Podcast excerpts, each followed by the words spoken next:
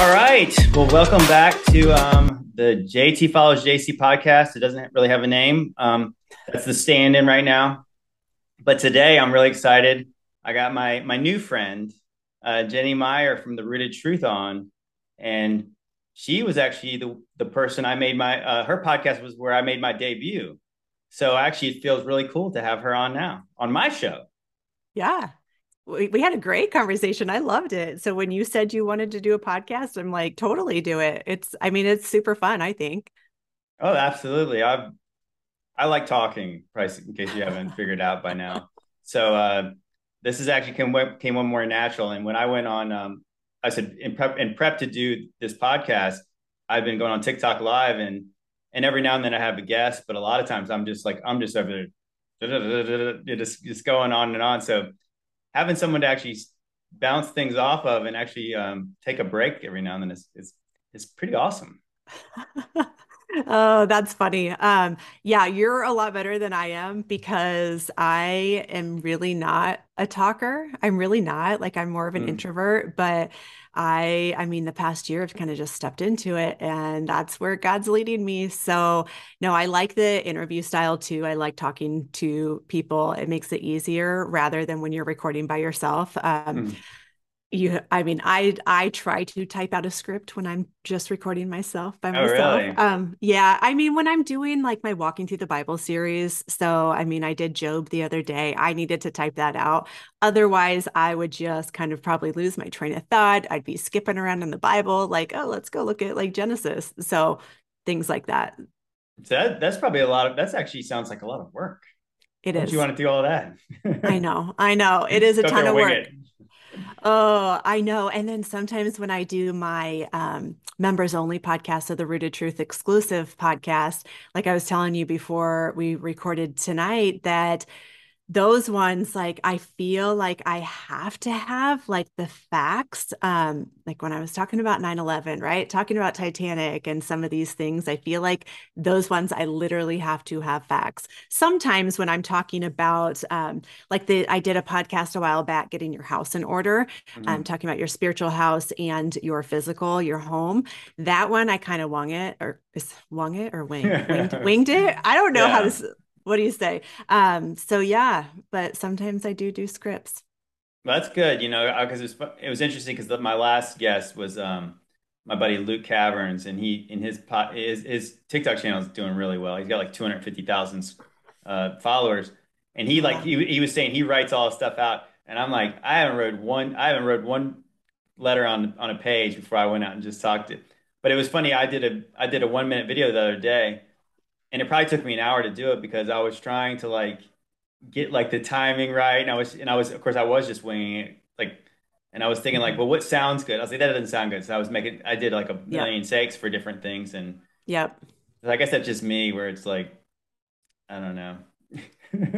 I guess That's the best way. Yeah, no, I mean, I think it just depends. It depends on the topic. If you yeah. know the topic, if you're passionate about the topic, I don't think you need a script. Um, and obviously, when I'm on other people's podcasts, I, I don't have a script at all. Mm-hmm. So, I mean, we're totally winging what we're talking about tonight. So, well, I think I think this is a good, t- you know, I think. Well, before we get into it, we should just I should ask first of all, how did you get here? Like I said, because I these are questions I'd like to know because I because I literally you know, don't know these how did you get into podcasting? How did you get like, you know, down the rabbit hole? How did you get, how did you get from wherever you were before to here? Mm-hmm. That's a great question. Um, okay. So try to like make this not 30 minutes long. So essentially, so I was raised Christian, um, in a Christian home, like you were too when you were telling your story, and kind of went through went through the motions, right? Like accepted Jesus at a young age, have always known, believed in, trusted in God. Um, and it, as far as my career path, what happened, so I was actually working in the mental health field and social work field for 10 years, then got into fitness. So I became a personal trainer. I was into um, strength training for women that kind of stuff and went that direction. So i i had a social work business. So i sold that in 2014 ended up buying a gym rebranded that redid everything of this local 24 hour um, access gym and loved it was doing that but then started online. I'm like oh you know like i can do fitness programs for women, mm. right? All over the right. country. So I started my online business and that took off. That did really, really well. So I got to the point where I was like, I can't handle that and a brick and mortar gym. And um, so I sold the gym, was just doing online. And come like 2019, God was just pressing on my heart, like, hey, like you're spending so much time like tracking your macros, working out, like showing other people how to do it, showing up for your clients. But when are you showing up for me? Like, yeah. I want more than just the five minute devotion a day or every mm-hmm. other day that you're giving me right and so that was really like pressing on my heart that he was kind of just calling me out on it right like where yeah. you just feel ashamed essentially. Mm-hmm. and so i made the commitment in 2019 i'm like all right i i am going to take a step back like not do as much. Um, i have three kids so i have three daughters and we're going into the, the phase of life of just being crazy busy with two in high school and one finishing up elementary school. And um, and so i made the commitment okay god i'm going to read my bible every single day no matter what. Like I am making that commitment. So that was 2019. Then we roll into 2020 and everything everything changes and in that moment it was funny before the world shut down and I'll be careful of what words to use at least I'll try to be careful of what words to use on here um, but um, before the world shut down I with with that commitment to God like the end of 2019 I was shifting of like hey teaching these women how to lose weight teaching these women how to um, put their health first right? To to feel better to take care of those around them. I need to be teaching them too what i'm going through myself as well like hey we need to go back to the word. We need to um, look at what god says about our health our physical health. So i tied that all in together created the think fit method which i mean long story short, that had been in the works a couple years prior, but I had just never done anything with it.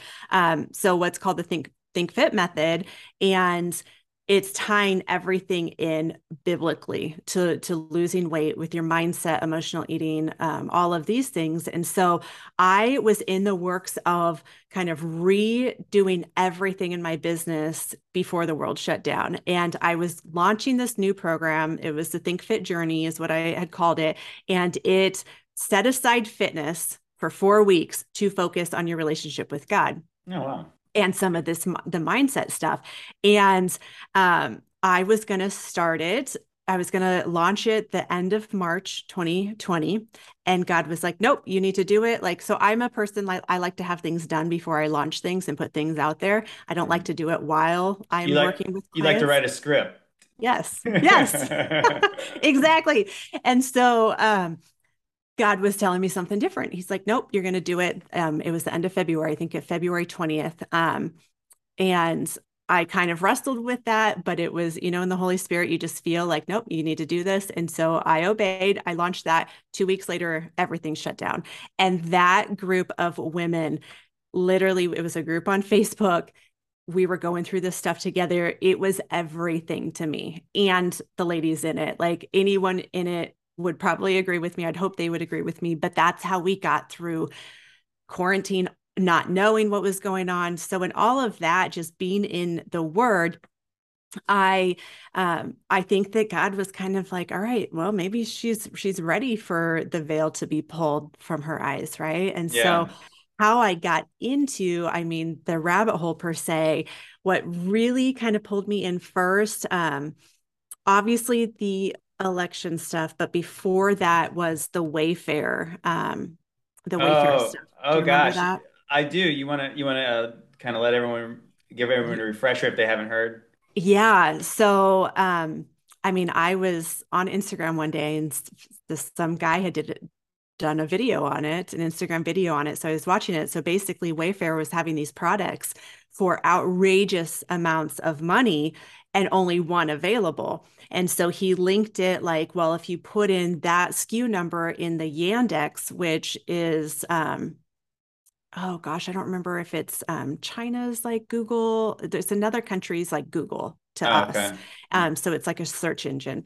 And if you put that in there, a picture of a child would come up.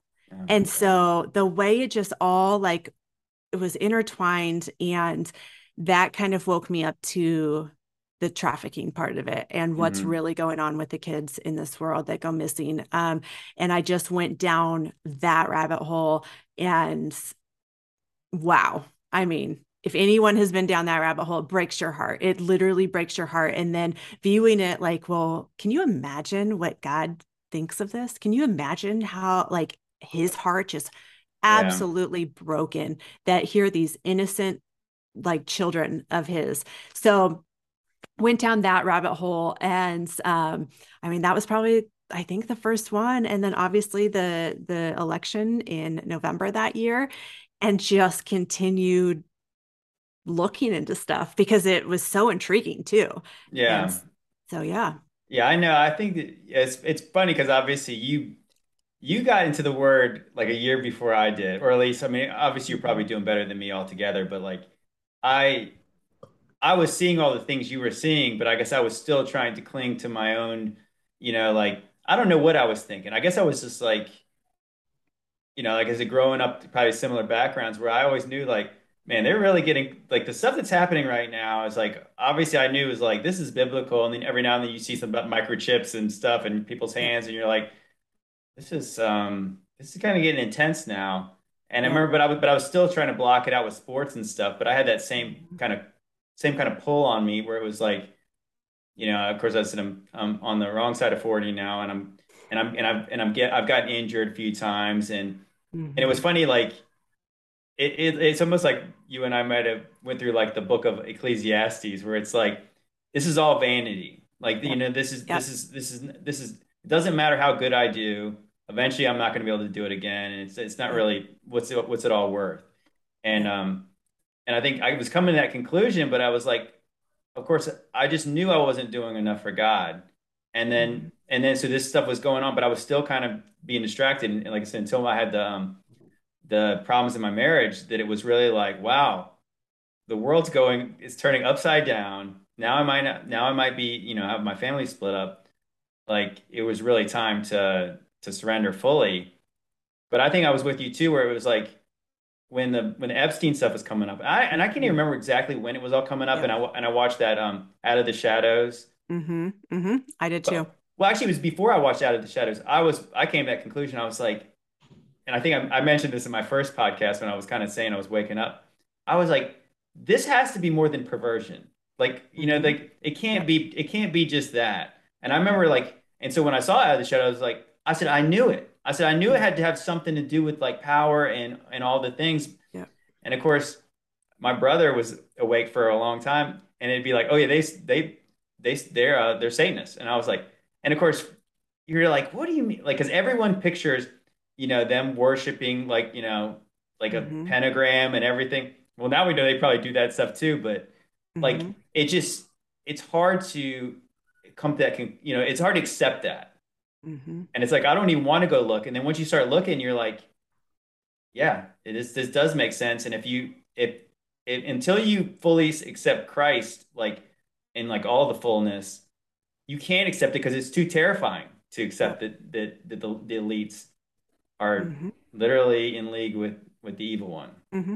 Oh yeah, totally. And I think that's like with this, let's say, truther movement, um, lightly in quotes, because a lot of people that I was following went down the opposite path of New Age. They're mm-hmm. searching for something, but they did not have that biblical foundation. If mm-hmm. you have mm. that biblical foundation, you don't need to search for anything. Like it is all in the Bible. And it is, if we don't have that that light of Jesus and understanding of this supernatural. I think that's a big thing too. And I I read the book Supernatural by um, Michael Heiser a little over a year ago. Um, mm-hmm. So it was sometime in 2021. And that helped tremendously as well.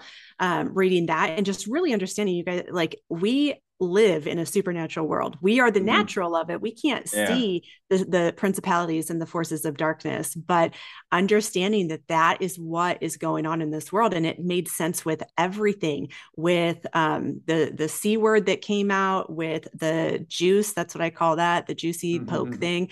Um, everything is tied back to the supernatural world and having a biblical worldview makes everything make sense. Um, and so when I was digging in and stuff, I again, like you said, like kind of this wake up moment of like what I am doing is so vanity. It is yeah. so like, yes, I think we need to take care of ourselves. We need to be physically um, healthy because our body is the temple. But I I think I had such a hard time in in 2020 of like the world is literally crumbling, and I had so many influencers in the fitness space, like friends, that they didn't stop for one beat doing what they were doing. Like, oh, I'm meal prepping today. Look at this. Yeah. And I think I had such a hard time with that of like, do you not see that everything is crashing down around us. And yes some people need to like block that out at some at some point but we cannot be blind. We cannot live in a hole like with our head like in the sand of everything happening around us. I think that's how we got to where we are. And um, so i mean i just started speaking out on instagram a little bit here and there. It was really scary. The first time i did was actually about the election. That's the first time i spoke out and i got so much hate. Yeah. um I that was the first time experiencing that, so that was a little hard. Um, but God got me through it, and then I've just kind of followed His prompting with everything. I started my podcast last July, so it's been a little over a year. Um, I mean, it's had a few different names. I laugh because like it's long. Well, see, so so it's not a big deal that I don't have a name yet. Then Maybe no, should, no. Wait. I've changed it. I've changed mine like three times, three or four times, um, and so I'm finally on. I think I'll keep this one, the rooted truth. That's um, good. And so yeah, so I've been doing that for a while now. That's that's great. You know, it's so on my um, I went on TikTok live last night and and it's funny as some some people have said about me. They're like they're they they complimented that I'm bold, and I was just mm-hmm. like, well, I wasn't always like this, and yep. and so we, you know, I went into what Paul was saying about like how how uh, God's power is perfected in in your weakness, and I was like, I was like because you know I I've, I've said often that of course I never spoke publicly about my faith. I was terrified of public speaking. Mm-hmm. And it mm-hmm. sounds like sounds similar to you, where you said you're an introvert, but I like I, I wouldn't know it from from obviously what I know of you. Yeah. And I think that's the cool thing where it's like, obviously, once you take that little step out in faith to do it, it's like, yeah, because it really literally just started with me posting like a Bible verse. You know, yeah. you know, like the Bible app, you can t- you can turn it into a picture. Into a picture. yeah, and so I so I was just like, I think I shared. Um, of course, it makes me mad that I can't remember the exact scripture, but it was like when when uh, Peter is saying, you know, cast your cares upon him because mm-hmm. he cares for All us. anxieties. Yeah, yeah, and it, and it was like so I had that, and I thought, well, obviously somebody could use this today if I'm mm-hmm. and I, and once I started to get a couple little like hearts and likes and it was like yep. okay I knew somebody needed that and then it was like before you know it, I'm writing and then I'm then I'm talking and I said the first time I did that it was terrifying. Yep. And now I go on TikTok live with no script and I'm getting getting getting peppered by all the all the the haters in the sections and I'm just you know it doesn't bother me at all anymore and it's and it's it is it is cool because it's like you didn't you like you know where you came from I know where mm-hmm. I came from like most people would have mm-hmm. no idea Yep. Yep. Yeah. I mean, you're a whole lot better than me because some some of those comments I would just want to like cry. Like, nope, we're we're gonna end this this live and go literally lay in bed. Um, but I mean, I keep coming back to, and I I have not shared this on even my own podcast yet, but when I was, I don't know how old I was. It was before we moved. So I was pro I would guess I was probably six or seven. Um, we were at church and this lady came and asked my mom like hey can i pray over you guys? Can i pray over your daughter? And when she got done praying she told my mom like i have had a word from the lord like this prophecy for your daughter that she will have something to say. She is going to have something to say. And so my mom has brought that up like over the past couple years like you're living into this now. And i'm like oh gosh like i am. It's scary though. Like i don't know if i want that. Like can we take that prophecy back? No that's good. um, so I, I mean, it's it's really cool to see how God has a plan for our lives like and how we get there too. I mean, if if you knew me in high school and college, you would have never guessed that like one, I would have been into fitness, owned a gym, teaching women how to lift weights, and two, like doing what I'm doing of speaking out and speaking the truth and speaking God's God's words. So yeah, yeah, praise God. That's good because I think that's the whole point. It's like that. I was saying that like the the devil takes somebody's what they're real good at, and then yeah. you're yeah you go do this. So it's so then it's all about pride. But it's like look how good I am. Yeah, and it's like you, you can see all these people, especially probably a lot of these guys who are um, the prosperity preachers who are up there, mm-hmm. and it's all about them because they think look what look what all I've done. You know, and I, we were we were just commenting on that about some of these brick and mortar churches. So I was like, oh, that's Joel Osteen's church. Oh, that's Steven Furtick's church. That that's so and so's church. And it's like I could imagine like the Apostle Paul saying, "This is Jesus yeah. Christ church. This is not yeah. your church." It's like, and these people are saying, "Look how many people I led to the Lord." It's like, well, for one, we don't even we don't get into their false uh, conversions or what. But but even if like you yeah. think about all the people that that plant seeds, water, the person who got them to church did a lot more than you did. Yep. You know, you're you're reaching down picking some fruit. It's like you're actually you're picking the, the fruit that's on the ground already. Yeah. It's like so that ultimately, yeah, that that the things that we're doing, like if we didn't see ourselves doing this, like I don't even I, I would have had no idea I wanted to do this. Mm-hmm. You know, and I think mm-hmm. that's why you know it's from God. It's like because it because yeah, the the idea of me doing this, like you know, like two year, like two years ago, you, you take me, and it would have been like, or even a year ago. A year ago, it would have been like, what? Tick, like TikTok, uh, podcast? What are you talking about?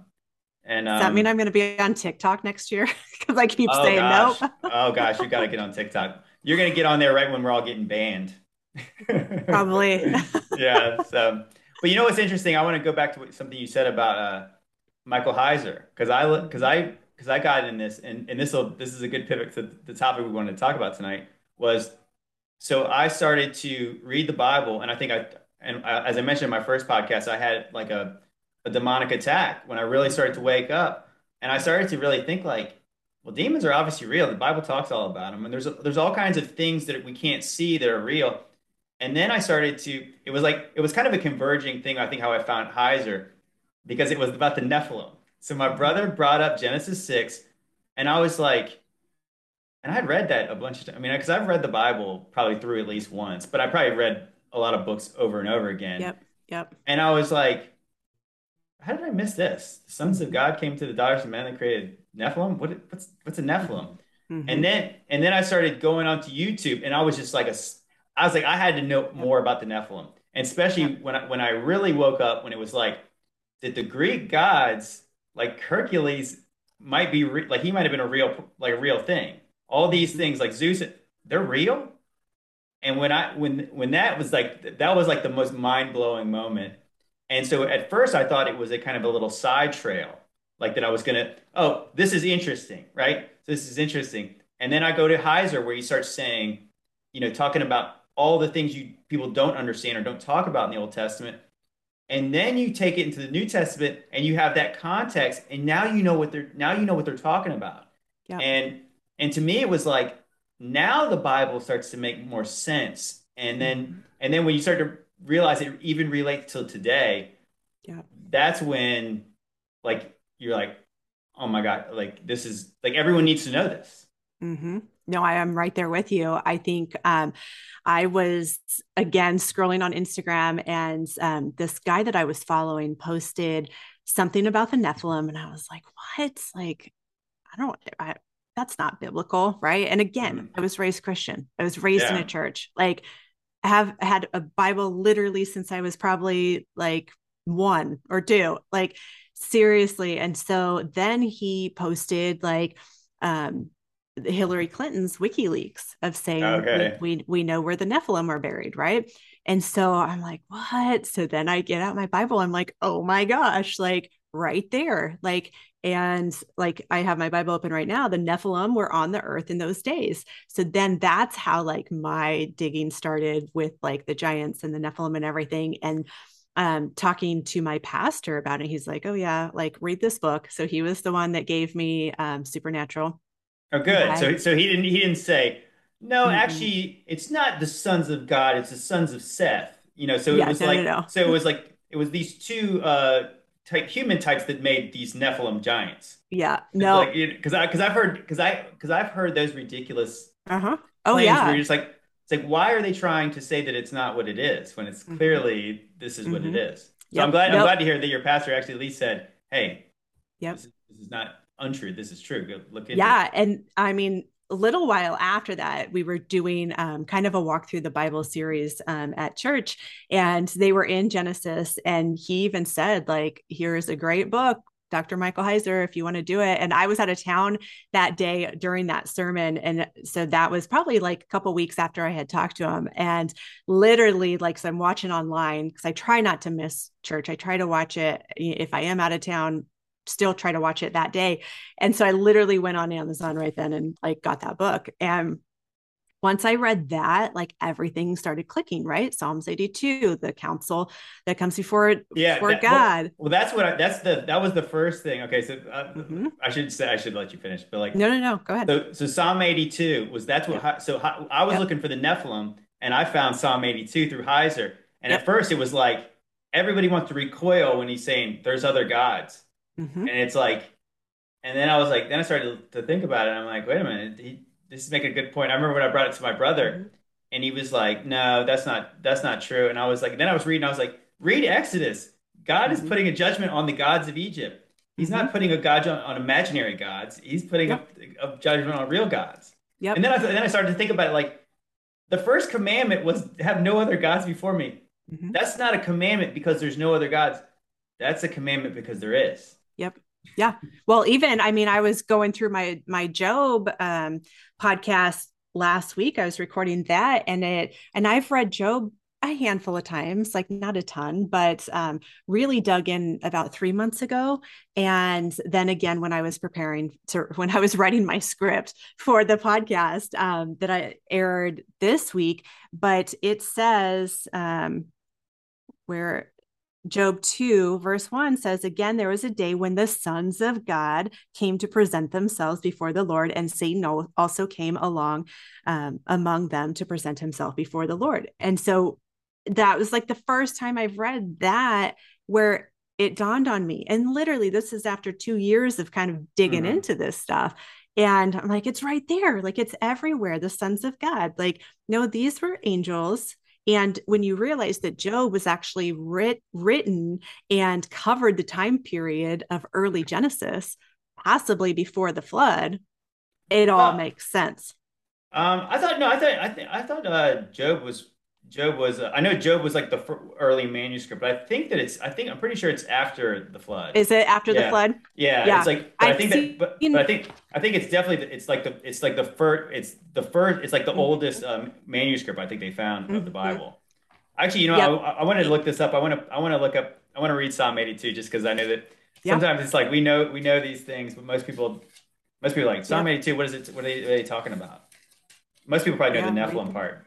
But okay, so it's it's pretty short, and this is the ESV, and it says, he says, God has taken his place in the divine council. In the midst of the gods, he holds judgment. How long will you judge unjustly and show partiality to the wicked? Give justice to the weak and the fatherless. Maintain the right and afflicted and the destitute. Rescue the weak and the needy and deliver them from the hand of the wicked. They have neither knowledge nor understanding. They walk about in darkness. All the foundation of the earth are shaken.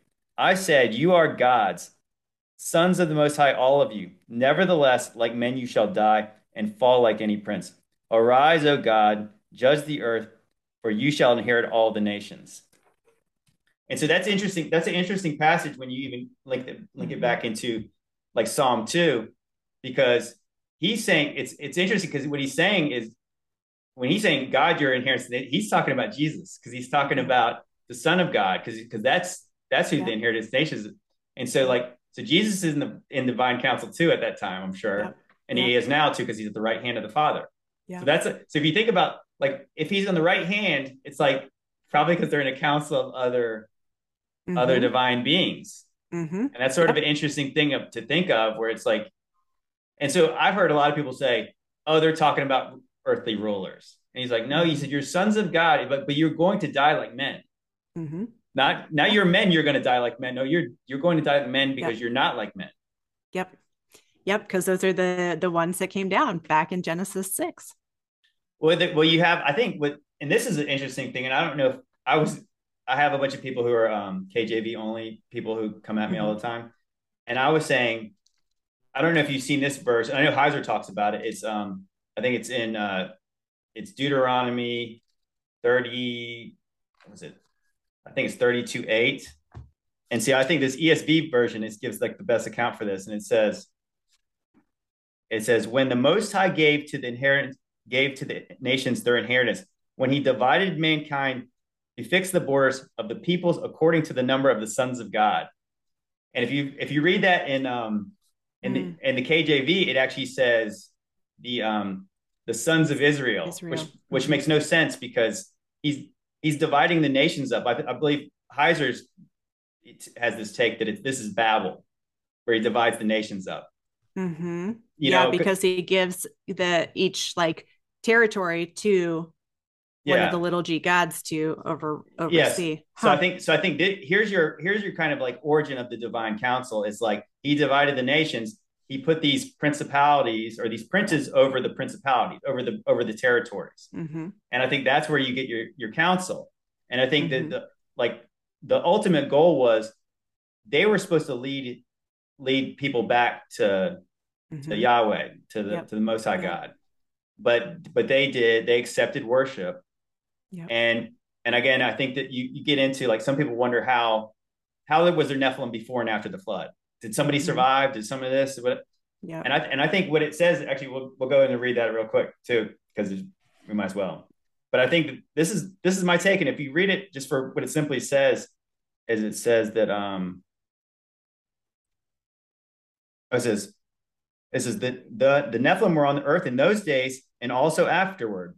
Oh, this is Genesis. Well, this is uh, Genesis six 4 mm-hmm. The Nephilim were on the earth in those days and also afterward, when the sons of God came into the daughters of men, and they bore them uh, bore children to them. These were the mighty men who were of old, the men of renown. And so it says, before and afterward, they came into the daughters of men. So I mean, yep. to me, it's actually kind of actually pretty clear that that yep. they did it again. Yep.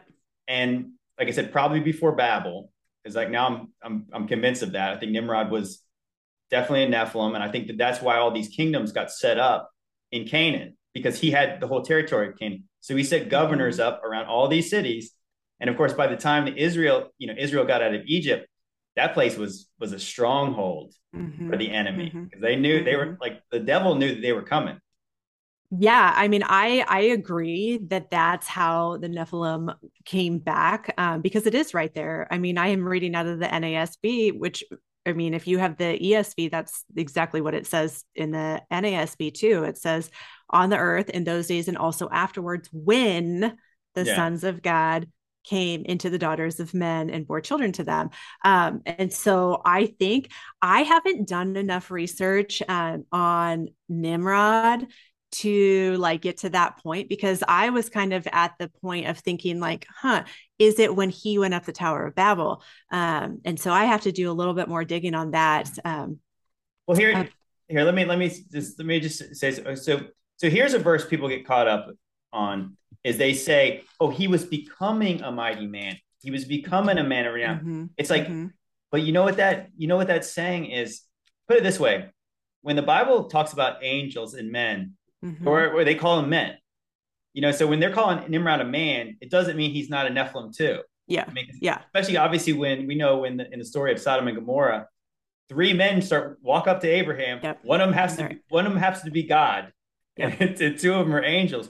So I think what I, am starting to see more, and this is why I can see I can almost give people a little bit of slack for missing some of this stuff, mm-hmm. is because the the Bible does not go out of their way to glorify angels. They're they're trying not to. They're yep. like you know they're not going to glorify you know these uh these tyrant Nephilim.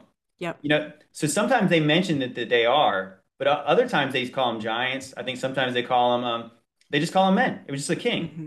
Mm-hmm. Like what? Because like I was saying, so in Chronicles I was reading through it, and I think it was they're kind of talking about the exploits of David's mighty men. Mm-hmm. Well, they killed some king Well, they brought back his crown and put it on David's head. Well, the crown weighed 75 pounds. Yep. You know, so it didn't say oh, that yeah. he was it didn't say that he was a Nephilim or a giant, but I think it's that I oh, think yeah. it's I think it's safe to imply that most people couldn't support that on their head for very long. 75, yep. 75 yep. pound. Yep. Okay, so, so, what it says on here, and I think this is what people um what it says. Okay, it says um see it says see what's interesting is they named the sons of Cush, and then they say Cush fathered Nimrod, which is in some translation it says an ant uh Nimrod was the ancestor of Cush, which I think it's like he came down in the line somewhere. And some people mm-hmm. believe that that Sargon of Akkad is Nimrod, which I'm starting to have that take, and he came from Kish, which was was was likely from sons of Cush. Kind of that. And so um and so what it said, it said um Nimrod was the first on the earth to be a mighty man. And so people thinking like, or, or it says, or it says he's becoming a mighty man. Like, you know, mm-hmm. there's certain, certain translation. Well, people take that to mean that that's him becoming a Nephilim. But what I think what it really means is that he was the first real king on the earth. He was he was taking territory. He was he became an he became an emperor of this whole of the whole mm-hmm. land of Mesopotamia. So that's what made him a mighty man. And if you think about it, so mm-hmm. the Nephilim were the heroes of old, the men of renown. Well, they weren't men of renown or heroes until they did something. Mm-hmm. You know, they weren't that by just by being born. Yeah. They had to have the great exploits. Yeah. They had to become a king. Yeah. And of course, what it talks about Nimrod being a hunter, and you think you see all the pictures of Gilgamesh like holding like a mm-hmm. lion, mm-hmm. killing stuff. Mm-hmm. And then it talks about him him kind of being a, a, mighty hunter before the Lord. It's almost like he's this guy's a tyrant.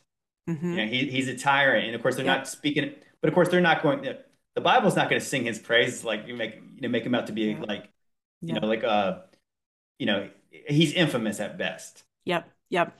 So then if you're if you think that he was born a Nephilim then. So we know, I mean, in, in mythology, right? We have Semiramis, mm-hmm. which is his mom and wife. So that's where it gets so confusing sometimes to me. So the, I mean, the the myth is that he was married to Semiramis. She he then dies and then she like summons him back basically and he's re- reincarnated right? So and then it was and then he's uh is it Tam- tammuz? Uh-huh. Yep. Yeah. tammuz or horus. Like that's well, like i said yeah that's what i'm saying. So you, you start to you start to see that and and to me this is why this mate starts to make more sense is because i used to think a lot of the pantheon of gods were were uh, pre-flood which i think some of them are Mm-hmm. But if you think mm-hmm. about like even like the Greeks, the Greeks had like old gods and then they had new gods. Mm-hmm. And so like and the new gods are all very and if you think about like the Greek gods, even like Apollo and like um like Mercury, Hermes, they're they're kind of the same. They're brothers. Well, it's like so, so you start to see like they're like there's not a lot of difference between these these gods. Like even even think about like net uh, like like Poseidon and like Zeus. They look mm-hmm. exactly the same. Yeah. One's the sky god, one's the, one's the god of the sea and you start to see like it's kind of almost like they're the same. They're the they're same. All, and, I know. And so you start, yeah, and I think that's the confusing part is that mm-hmm. like Osiris, Horus, mm-hmm. you know, you mm-hmm. got like Ra, all these things, and mm-hmm. they're kind of all like a mix of this the like same. the same thing. Yeah. yeah but, but but I think the constant is you have a father, a son, and you have a woman. And so mm-hmm. like so I think in the in, what I was looking into yesterday was uh, Sargon of Akkad and Nimrod and so Sargon of Akkad claimed so this is this is what the Sumerian, you know, not I w- I won't even say myth. This is what it, this is what they wrote down. Yeah. His mom was a changeling priest, priestess.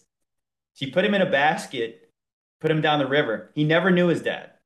Hmm. And, so then you and then you look into like a, a character like Apollo, which we talk about a lot, mm-hmm. is that that his mom was named Leto, who wasn't like Zeus's wife. So Zeus was stepping out on his on his lady and um, she was she was a priestess, but she was half divine.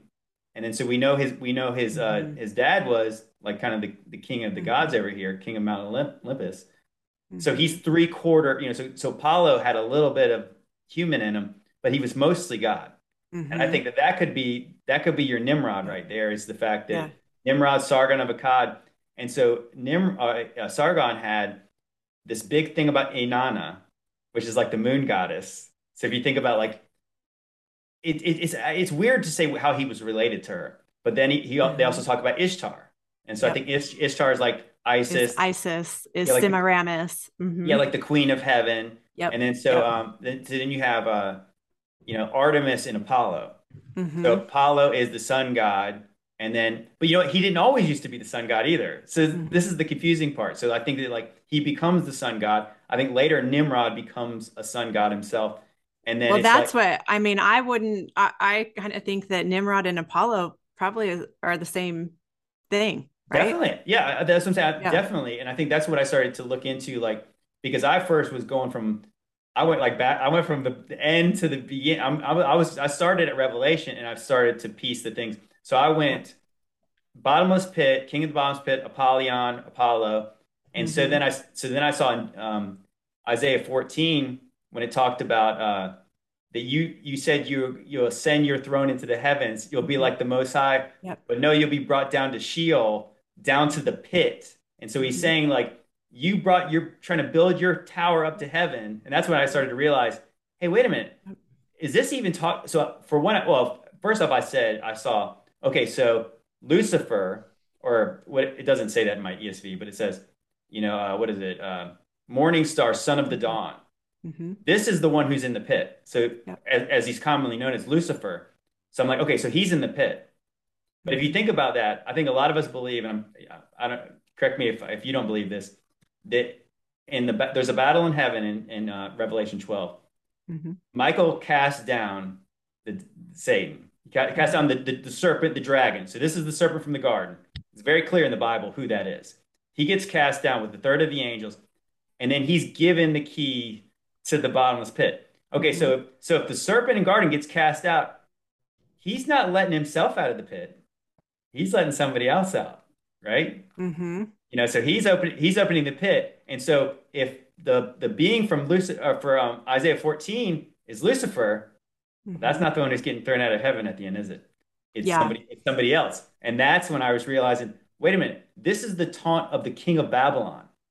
Mm-hmm. And so you're like, so the king of Babylon is the one who's in the pit, whoever that is. It's Lucifer. He, yeah, he's Lucifer. He's Nimrod. That's what I said. Because mm-hmm. if you think about it, he's talking about a lot of people say he's going to put his throne above God. No, he says he says he's going to put his his throne above the stars of God. So he's putting his his throne above God's angels. Yep. And he's going to make himself like the Most High. But no, you're going to get brought down to the to Sheol, down to the pit. And it's mm-hmm. like this is the man who con. It was like, and the, and the way they're describing him is this was a conqueror because they're talking about these guys who destroyed cities. This is one who like laid waste of places, killed people with the sword. And it's like yeah. they're going to say they're going to look at they're going to stare upon this man and say, "This is the one who did all this."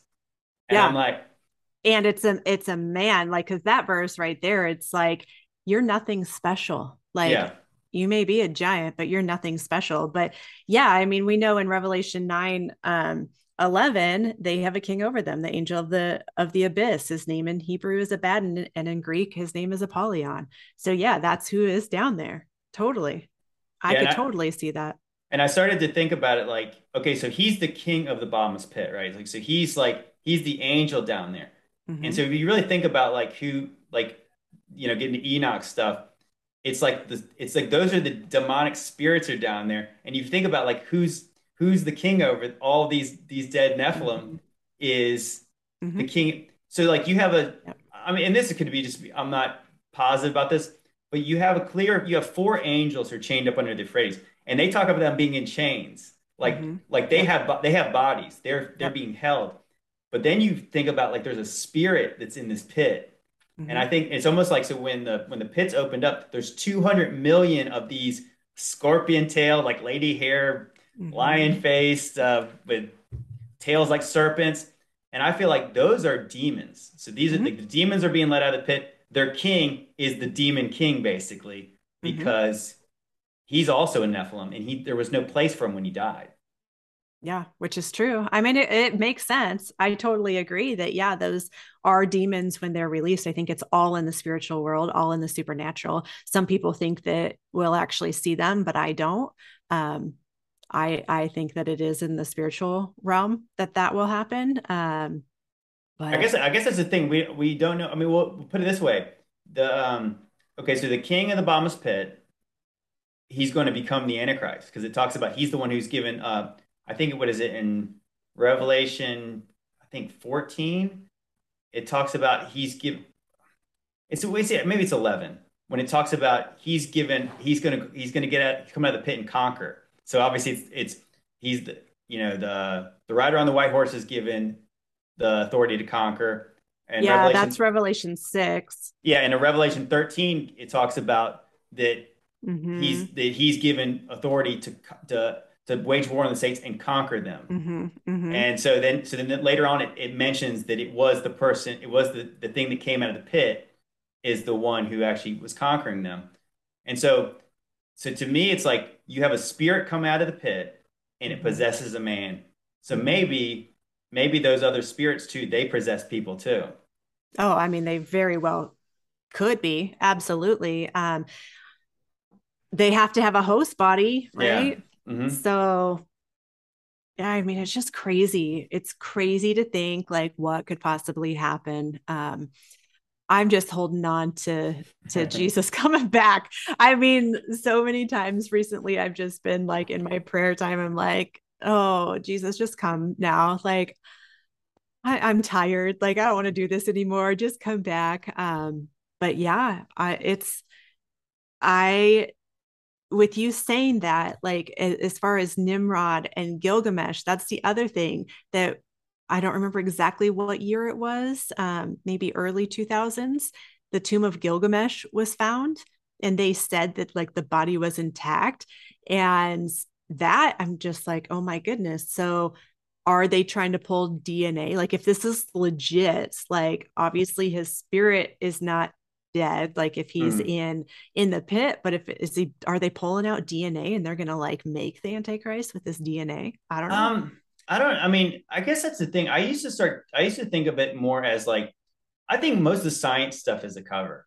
I think the mm-hmm. science stuff is like. I think that that idea of like them doing all these because it's because it's like CERN's a good example of this. It's like that everyone says, oh, they're they're doing they're opening a portal with their with their science.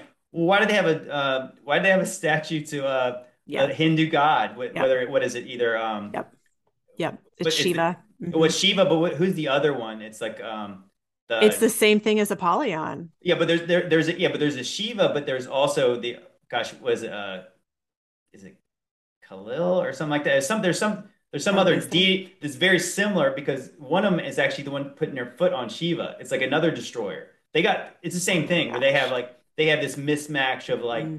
they're the mm-hmm. same but they're they're different mm-hmm. entities. Mm-hmm. When we mm-hmm. realize, yeah, we know it's like this is the destroyer. It doesn't really matter. Yep.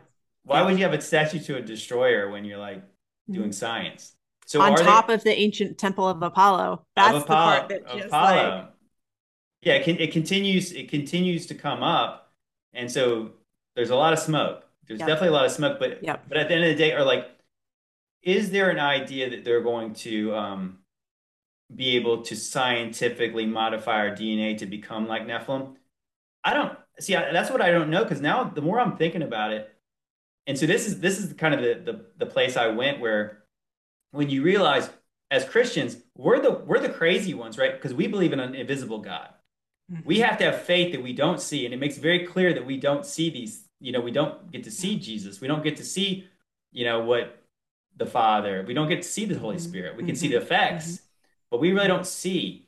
And so then you realize if that's what we are, I think the people in this world who serve the devil have seen you know they they see i think that there's i think that they see the i think they see some of the principalities i don't think everyone mm-hmm. does mm-hmm. but i think the ones up up top do i mean there's of course mm-hmm. these you get into the real crazy stuff where people talk about like the the hollow earth stuff and people meeting in like mm-hmm. antarctica with where the mm-hmm. hole in the earth is with the master of um you know like i forgot yep. what you even call it like the ancient masters and stuff like that. Yep.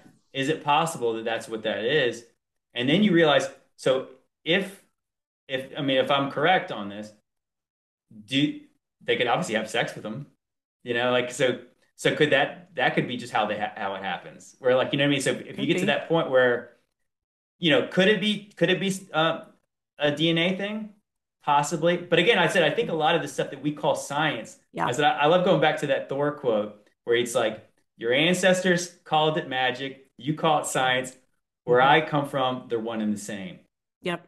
yep. So No, I totally agree with that. And especially, I mean, even with CERN too, I don't think they're doing anything with science. Like they, I mean, they could be trying, but all I think it's summoning, like it is literally um occult like practice, sacrifice, summoning, um, and it's witchcraft is what it is and so yeah i think they they do see especially those higher up people um, can see i think you can summon demons um, that's I mean, you think about like everything that's out there, the Ouija board. Saw one in the store the other day, and I was just like, "Do they they still sell these things?" And I, my kids were with me. I'm like, "Don't ever touch that! Don't ever." Um, mm-hmm.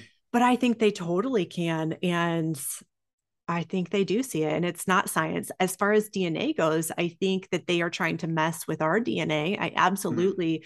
wholeheartedly believe that. Um, and they are trying to make this triple helix. Um, I actually saw something this morning, and I didn't have time to dig into it really, but that um, something with like 72,000 plus 72,000, like on each strand of, of your DNA, it's 144,000. And then with what they're trying to add in there makes up 216,000. I don't even know what the term is. Like they're uh. like, I'm not into science at all, but that is what they are trying to do. So part of me thinks like, are they trying to corrupt our God given image, our God given DNA I absolutely think so. And that's something that I do want to dig more into. I've had it on my heart the past like year to write a book, and I'm so not a good writer. Um, and it's one of those things like God saying, nope, you need to do it. And I have like the title and like subject is corrupting our image uh-huh. and corrupting like what is happening why do they want to corrupt our image and our dna so bad? It's because we were made in the image of god and lucifer that made him mad. He didn't like that right? Because mm-hmm. we are god's most prized possession his children because we were made in his image. Lucifer wasn't.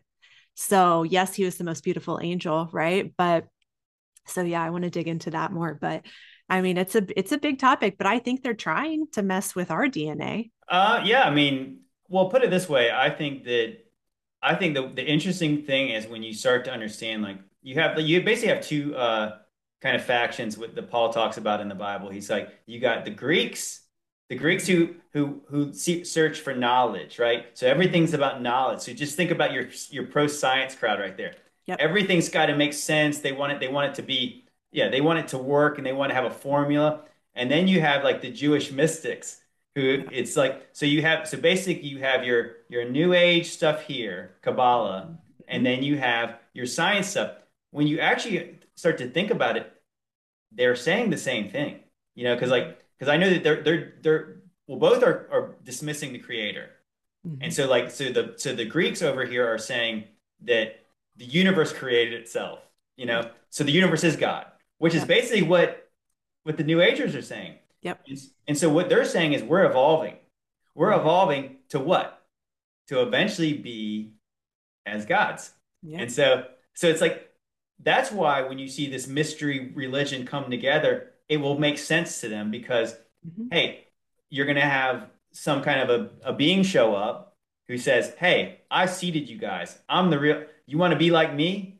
Yep. And I think that's where like where you could have the science, the DNA corrupting, and the mystic stuff come together where it's like mm-hmm. you're going to be like yep. yeah you're going to be like a god now. You know you can you're going to be like the things who created us. And so mm-hmm.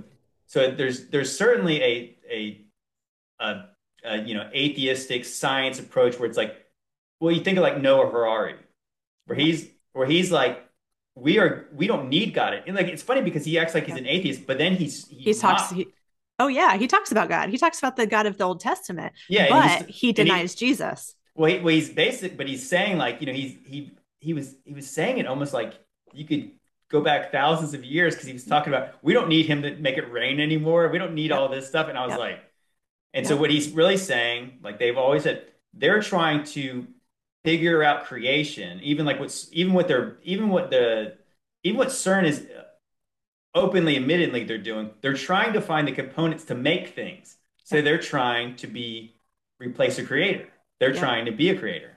Yep. Oh, totally. I heard him say one time like about like the rain. He's like, well, when when they made him mad, he would withhold rain. Like, we don't need to worry about making God mad anymore because we'll make our own rain. Like, I was just like appalled. Like, but he keeps bringing up God. So mm. he believes, he believes in in Yahweh. He believes yeah. in the Old Testament God. Um, I have heard him deny that Jesus is the son of God. Uh-huh. So there you have it. But it is just so crazy. And I was listening to someone um, speak about that, about him in general, a while back, and it was like, wait, who who is speaking? Is is this guy speaking or is it the demon that's inside of him speaking? And yeah. if it's a demon inside of him speaking, that demon knows the creator. That yeah. entity knows Yahweh.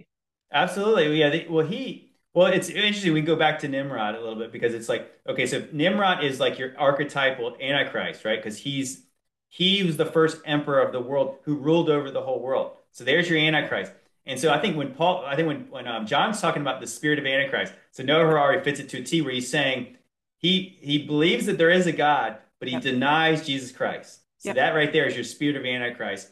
So that's why if you deny Jesus, well, then anyone can be like Jesus. You know, I mean? like he's not mm-hmm. special. So that's mm-hmm. why you can have your Antichrist figure. And when yep. John, when John's saying that that spirit's been in the world, and so you, you start to think about it, all these kind of dictator types trying to conquer the whole world, they all have had the spirit of Antichrist. And I think that's again where like that's what yep. that's where it's all leading back to.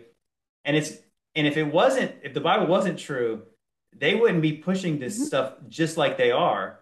And and when you really think about it, because if you really wanted this like I don't know utopia like they act like they promised, you wouldn't want one man ruling over it all. Mm-hmm. We all know uh, the history of the world is not that doesn't work out too well for most people. It's it, we call it tyranny. Yep. But but they're openly welcoming this thing, and you realize, yeah, what what is this all about? Like I said, getting their king back. Like they want a. Men have always wanted a king. I don't get it. Mm-hmm. like, well, yeah, because we see that in the Old Testament. They're like yeah. begging God for a king, and I mean, God gives it. But then look, I mean, the first king is is Saul, right? Yeah. Because he looked the part, mm-hmm. and look what happens. And look at, I mean, even just read your Old Testament, and you can see what having one ruler does. Yeah, absolutely.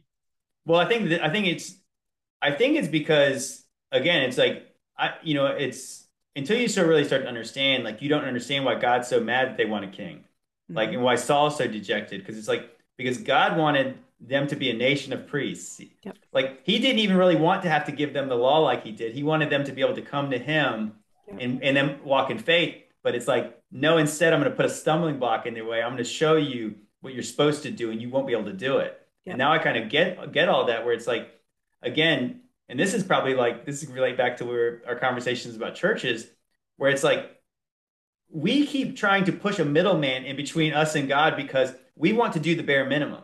Mm-hmm. It's like what men want to do, and this is what you see over and over again. And this is kind of the world we're living in right now, where it's like, I want you to tell me what to do so I can be distracted and do the things I want to do. Like you take care of me, you protect me, you feed me, and and you know, make sure that I'm I'm comfortable. Then I can distract myself with all the pleasures of the world.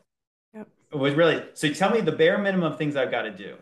Yep. So we have Christians doing that today too, where it's like God's like, I gave you, I gave you, I gave you all you need to know right here. I'll give you, I give you the Holy Spirit if you want it, and you can come right to me and you can walk in faith. But it's like they're like, can you just tell me what I got to? Can I just tell me what I got to do? Yeah, because that's because walking in faith sounds like you know mm-hmm.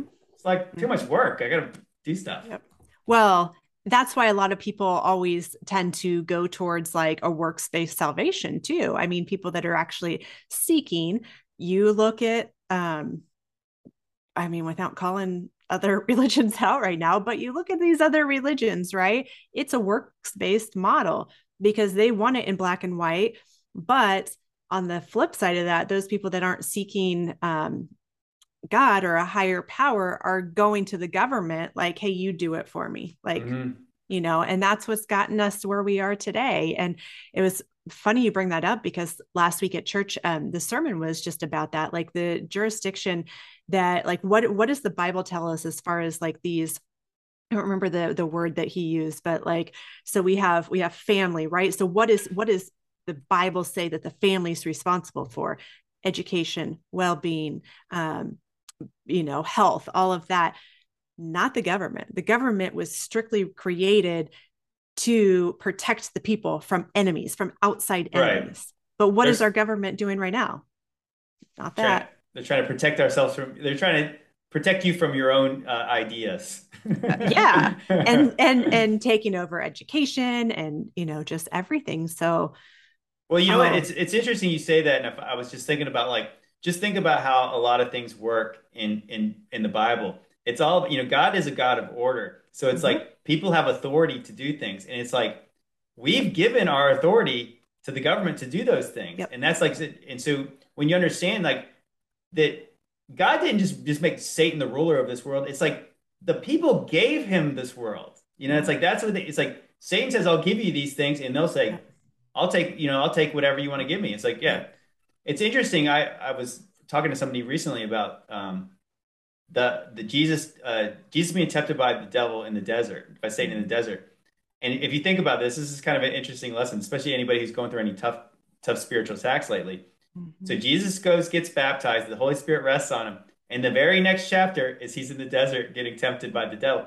And so, so right when his ministry is going to start, yep. that's when the, the devil identifies him as a threat and comes right at him. Well, obviously he identified him as th- a while back, trying to get him killed before, like, but but he's but he's obviously going at him.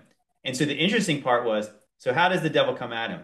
He comes at him through use of scriptures. Hey, you're hungry, aren't you? You can use the scripture to make some bread, right? Yep. You can you can yep. you can save yourself if you fall.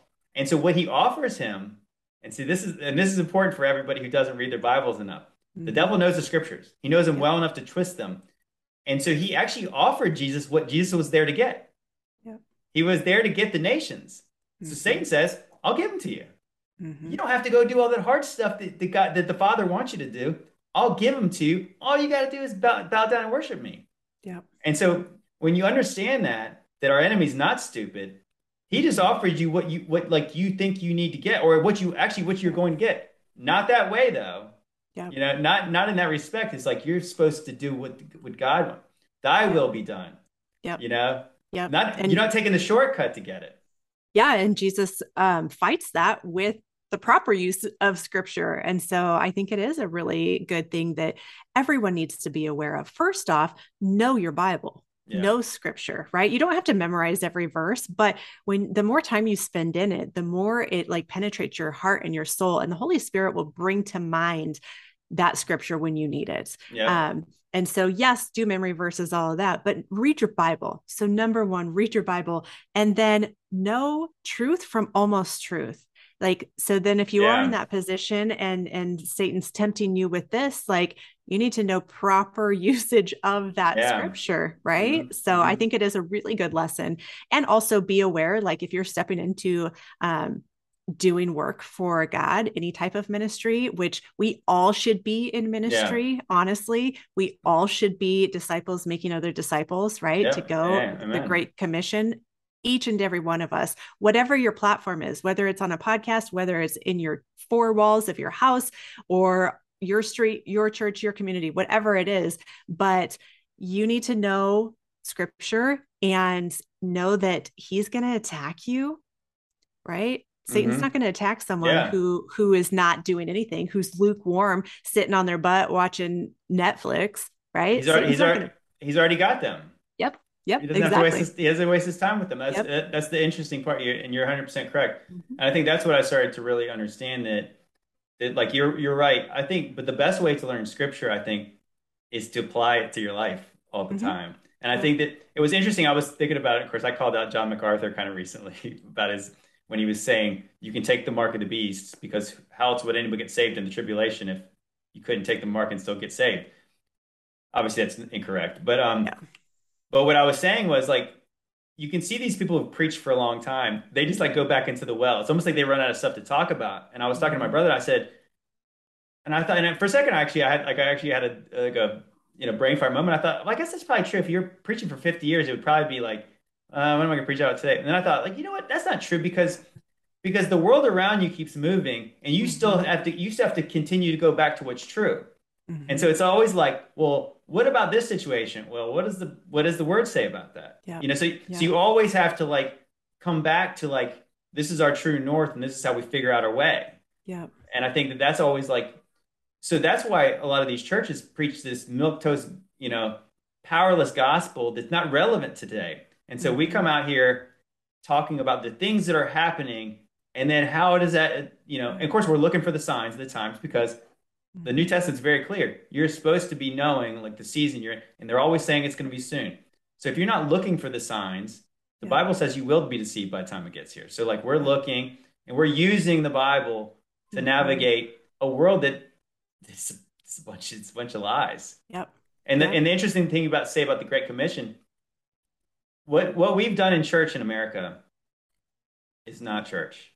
So we're, for what, first of all, the church is Peter taught says we're living we're living stones in God's temple. Jesus is the cornerstone, and so the Great Commission is not go grab people off the streets and bring them to your pastor so you can get them saved. Mm-hmm. It's go out, go mm-hmm. out. And so I think that like so so obviously you're doing a great job of that by like saying you know th- these are as bad as all this technology is the fact that we can actually you know, even I got, you know, so I, I know you're not, you have, you weren't one of them, but a lot of people on, when I got onto uh, Instagram, people were saying, you know how bad TikTok is. You know how bad TikTok is. And I'm like, yeah, I know.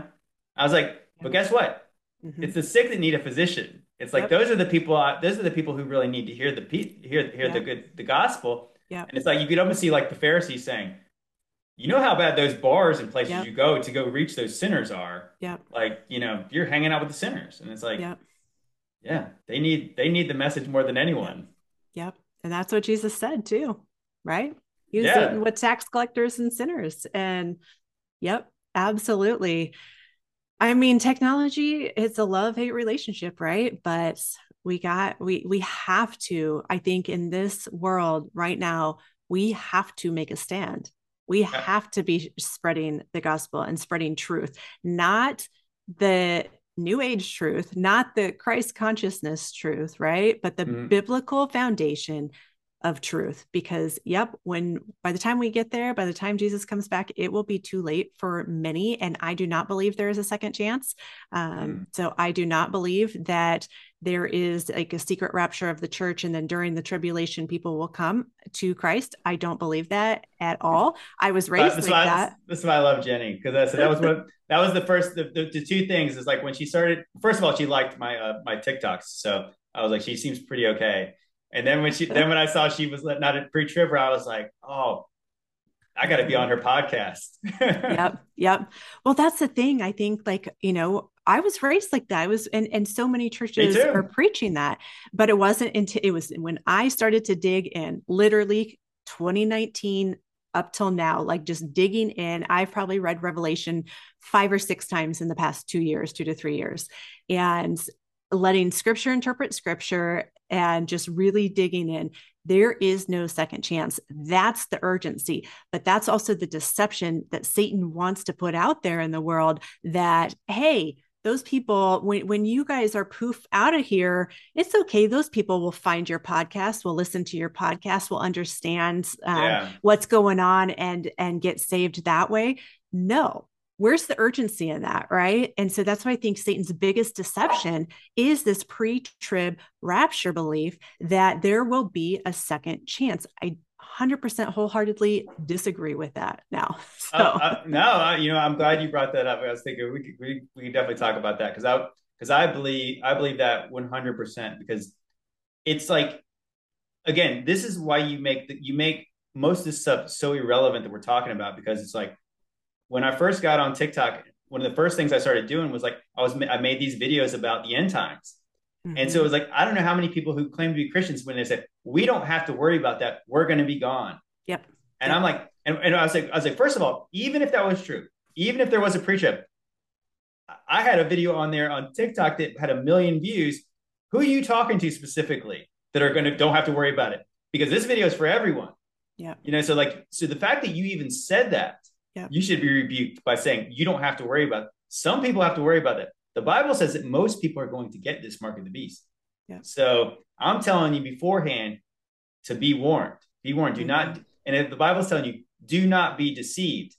And so it tell me this uh, the perfect lie from the devil that says disregard the book at the end that actually says you get a blessing mm-hmm. if you mm-hmm. read it or read it aloud. If you read it aloud and you do the words that the, fulfill the words in this prophet or do the words that it says to do, you get a blessing. And the devil says, guess what? You don't need to read it because you'll be gone. Yep. Yep. And that's my fit. That literally is my favorite part of Revelation. Is that one, um, chapter one, verse three. Blessed is he who reads and those who hear the words of the prophecy and heed the things that are written in it for the time is near. That means obey, right? Like yeah, why do I, why do I need obey. why do I need to heed those things? Because I'm going to be gone, Jenny. I'll be yep. I'll be I'll be yep. I'll be at the wedding feast when y'all are getting your heads yep. chopped off. Yep, exactly. People believe that. Isn't that isn't that insane? Like, okay, so the the wedding feast is happening, even though part of the bride is getting getting uh mm-hmm. you know they're they're uh they're mutilated. You know, they're, yeah. yeah, they're getting they're getting. it's like yeah, and and the idea that that God is going to take out all the real strong Christians off the face of the earth to let the ones who obviously did not believe up until yet, you know, like you are gone, they didn't believe yesterday, and now they're they got to be the saints. Yeah, oh, they're going to be the tribu- the tribulation saints. Yep. And I've actually, of course, I'm I'm getting pretty close to saying, you know what it says at the end of the book of Revelation, where it says, you know, like if you take away from the words of this prophecy, we're going to take a portion of your tree, of, uh, you know, mm-hmm. your portion of, you know, mm-hmm. the tree of life away. And if you add to it, we're going to add the judgments that this yeah. prophecy has. And it's like, yeah. so if you say these are tribulation saints, where does it say that they're tribulation? It just says they're the saints. And if you say that, don't worry, we'll be gone. Mm-hmm. It's like, or, or you don't have to, or like, you don't have to worry about that because this is only for Israel. It's only Jacob's trouble even though the Bible never want they, they never say that one time in the New Testament. Yeah. Like that is such a no, lie. We are grafted in. The Gentiles are grafted in. We, I believe that there is like it is the church now. That's you know what I believe. And then I believe that we're going to be here during crazy times and then we get caught up with with Jesus at the marriage supper of the lamb like that's when we go to be with him right before literally like simultaneously of god's wrath being poured out on this earth yeah see i think that i think that that's the, what we are talking about so you have the what what's very clear what's not clear is revelation because it's, mm-hmm. it's it's it's, mm-hmm. very it's hard to understand there's overlap yep. and there's yep what we really know is when you read Matthew 24 and, and it tells you here's the events directly after the tribulation of those days and it talks about him cutting the tribulation short because if he didn't, there would be no flesh left. He comes back. So then you then you see all the signs there. It says, "When the sun goes black, the moon turns to blood, the heavens shake, and then the yep. Son of Man comes on the clouds." Yep. Sixth seal.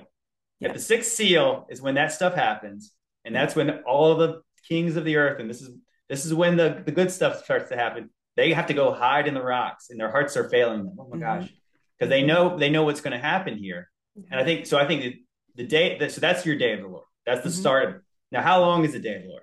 Could be a thousand years. That could be the start, yep. that could be the start of the millennium. I, I, think that's my my take is that is the start of the millennium because that's the huh. day the day the thousand years. So you come. so I think that. so I think we're gonna go up, and we're gonna you know, like and probably at some point we're coming down with them. Like you know what I mean? Like, see, this is what this is why I, I this is my take is because some people ask, are you a, a pre-tribber, a mid-tribber, a post-tribber? I'm like, well, I'm I'm gonna kind of like just say that the Bible talks about Daniel's 70th week, but it never really says it's seven years.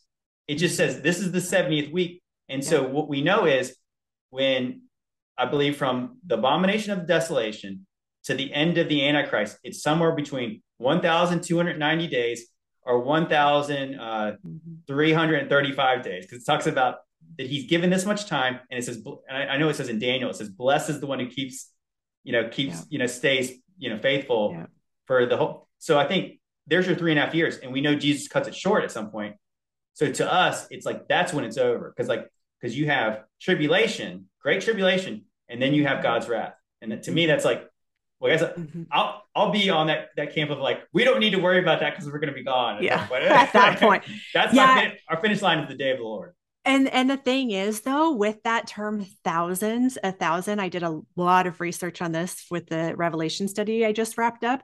Um so the the term thousands so when you look at the greek it means uncertain affinity. So every place that it's used in revelation 1000 is it says it's on uncertain affinity. That's what it says. So ah, according okay. according to the strong's concordance. And so i'm in the camp of I don't necessarily think it's going to be seven years. I don't think it's going to be three and a half years. I think it's a time period that we do not know. I think, um, yeah, I I, I, kind of am in the camp too after doing this research that we are living in what's called the millennial right now um, because it's uncertain affinity from the time that Jesus ascended to heaven until he comes back. Um, but I mean, that's a whole podcast for another day um, because there's too, there's so much to that. So yeah, that's kind of where I am. I just know that it's going to get things are going to get real and we need to be prepared and you don't get a second chance. That's no, kind of i'm just like there no, you go. I'm 100% with you but I, I, the one thing i don't know if what you if you've experienced this and maybe we'll, we'll kind of close with this because i wanted to um i was going to maybe tack this on the end but i thought it'd be good with you in here because i think you and i are pretty uh see eye to eye on most of these things. But i don't know how many times i've been so the, the things that i get a lot of grief for are for one you talk about the devil too much. You talk about the bad stuff too much. And and also that yeah, I get attacked by Christians for a lot of those things. For the, those are the ones who are attacking you for for talking about that stuff too much, and for not being a pre-tribber.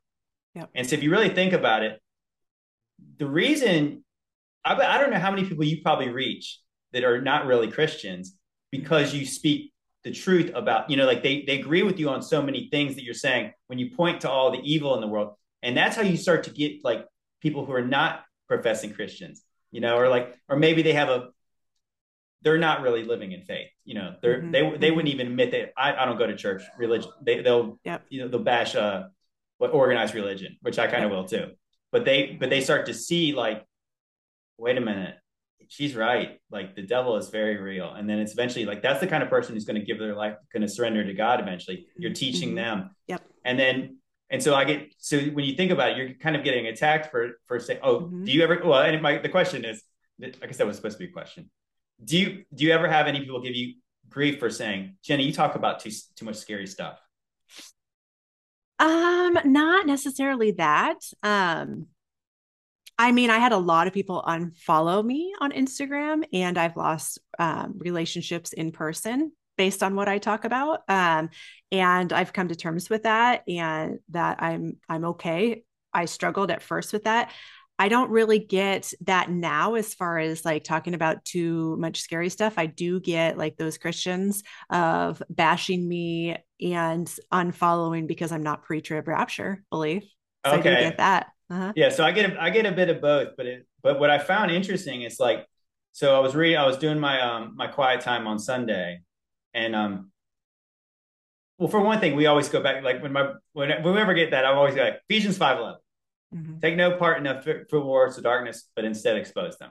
And so like people are like, oh, well, it says later you're not even supposed to talk about those things. And it's like, so it's like, so here's here, so here's my now I, I came up with like I said, I didn't come up with this, but I was reading John again. Mm-hmm. And of course, most people don't read past the 316. So I went all the way mm-hmm. down to 319 mm-hmm. and it says, and he's saying, and this is the judgment that light has come into the world, and people love the darkness rather than light because their works were evil. For everyone who does wicked things hates the light and does not come into the light, lest his works should be exposed. Yep. Like so, there you go. So there's your like there's your Ephesians five eleven. The light is the what exposes the darkness. Yep. And so, if you really think about Jesus's ministry, you know who's mad at him? Not the people in the bars, not mm-hmm. not the prostitutes, not the people that they're telling him not to go talk to.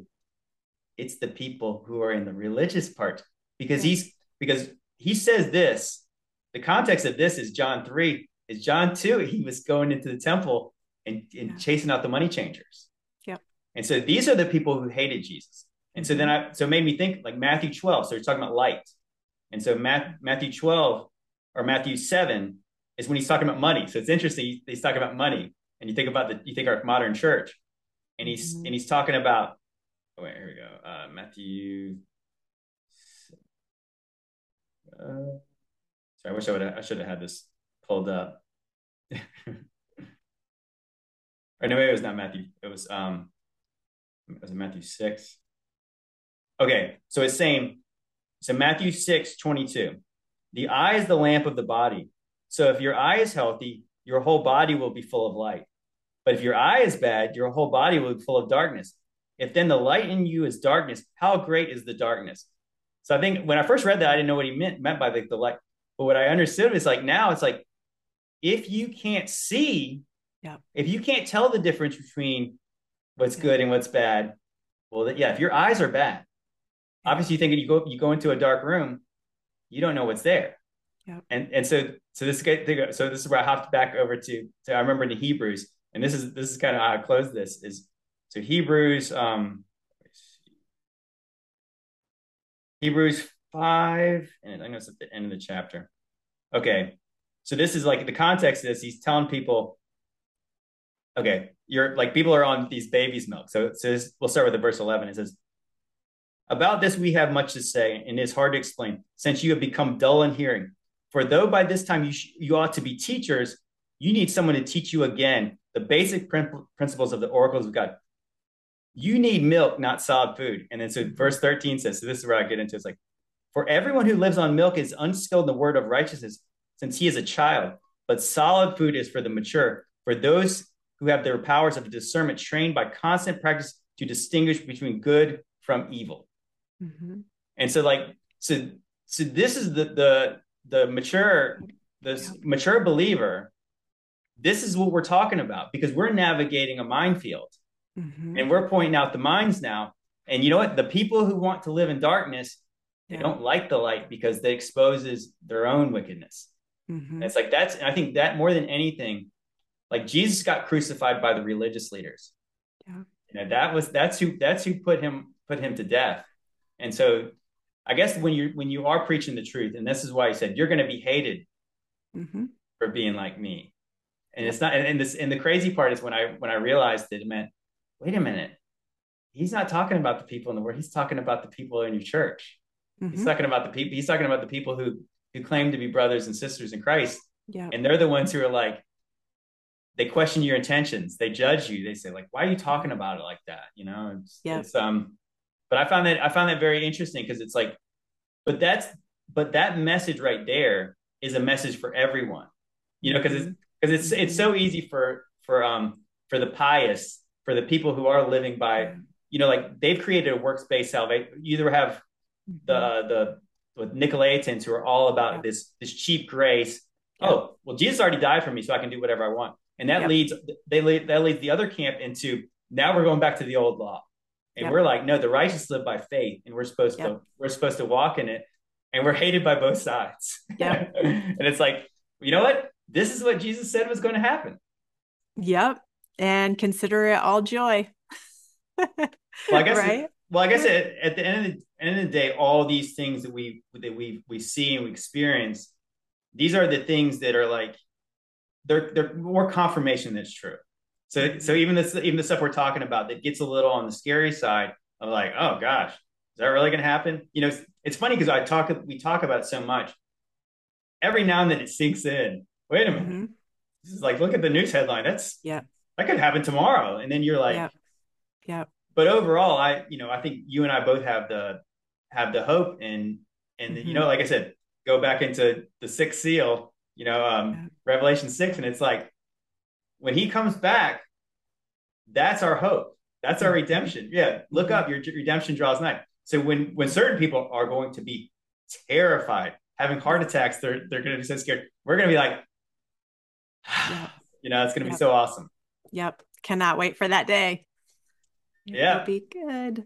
Well, yeah, anyways, I think, I think, I think I'm going to close on that. If you want to have anything yeah. else to, to say, um, no, I was just going to say like that, that Hebrews 5, that 14, but solid food is for the mature who, because of practice, have their senses trained to discern good and evil. Like that is such a good verse to end on. Like, get in the Bible, feed yourself that solid food.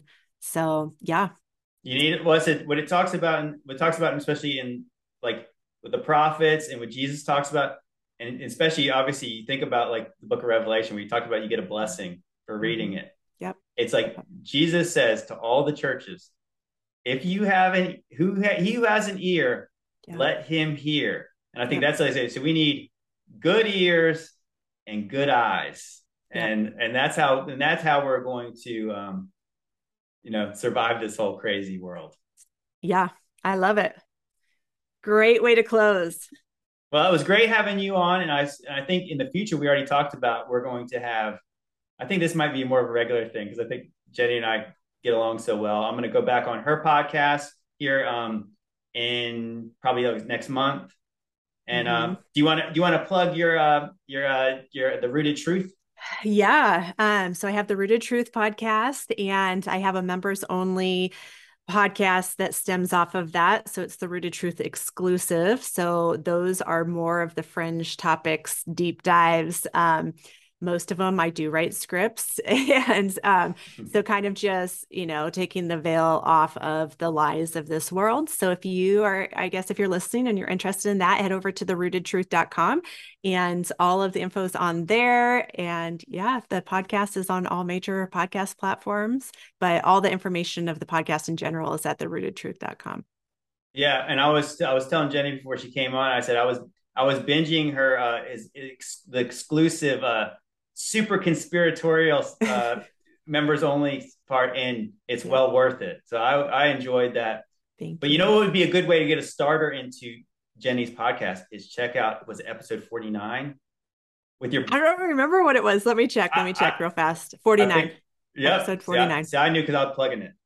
Yeah. With you with your boy. If you want to hear if you haven't heard me talk enough, you can hear me talk with Jenny again and talk way more than I ever did tonight. Even though I probably still talked over her too much. Yeah, we talked about symbolism, occult monuments on that one. Yeah, it was a good, good podcast. Episode 49 on the rooted truth. But yeah, so we'll, we'll, we'll definitely try to make this a regular thing. But yeah, definitely check out Jenny's stuff. Um, you can find her on Instagram as well. That's our, that's how I found her. And um, yeah, you keep doing, you keep uh, preaching, uh, sister. Thank you're you. Doing, you're doing a great job. Thank you. I appreciate it. Well, I love you guys, and we'll guys see you on the next uh, uh, nameless podcast by JT Politics. Thanks. See. Yikes. You probably weren't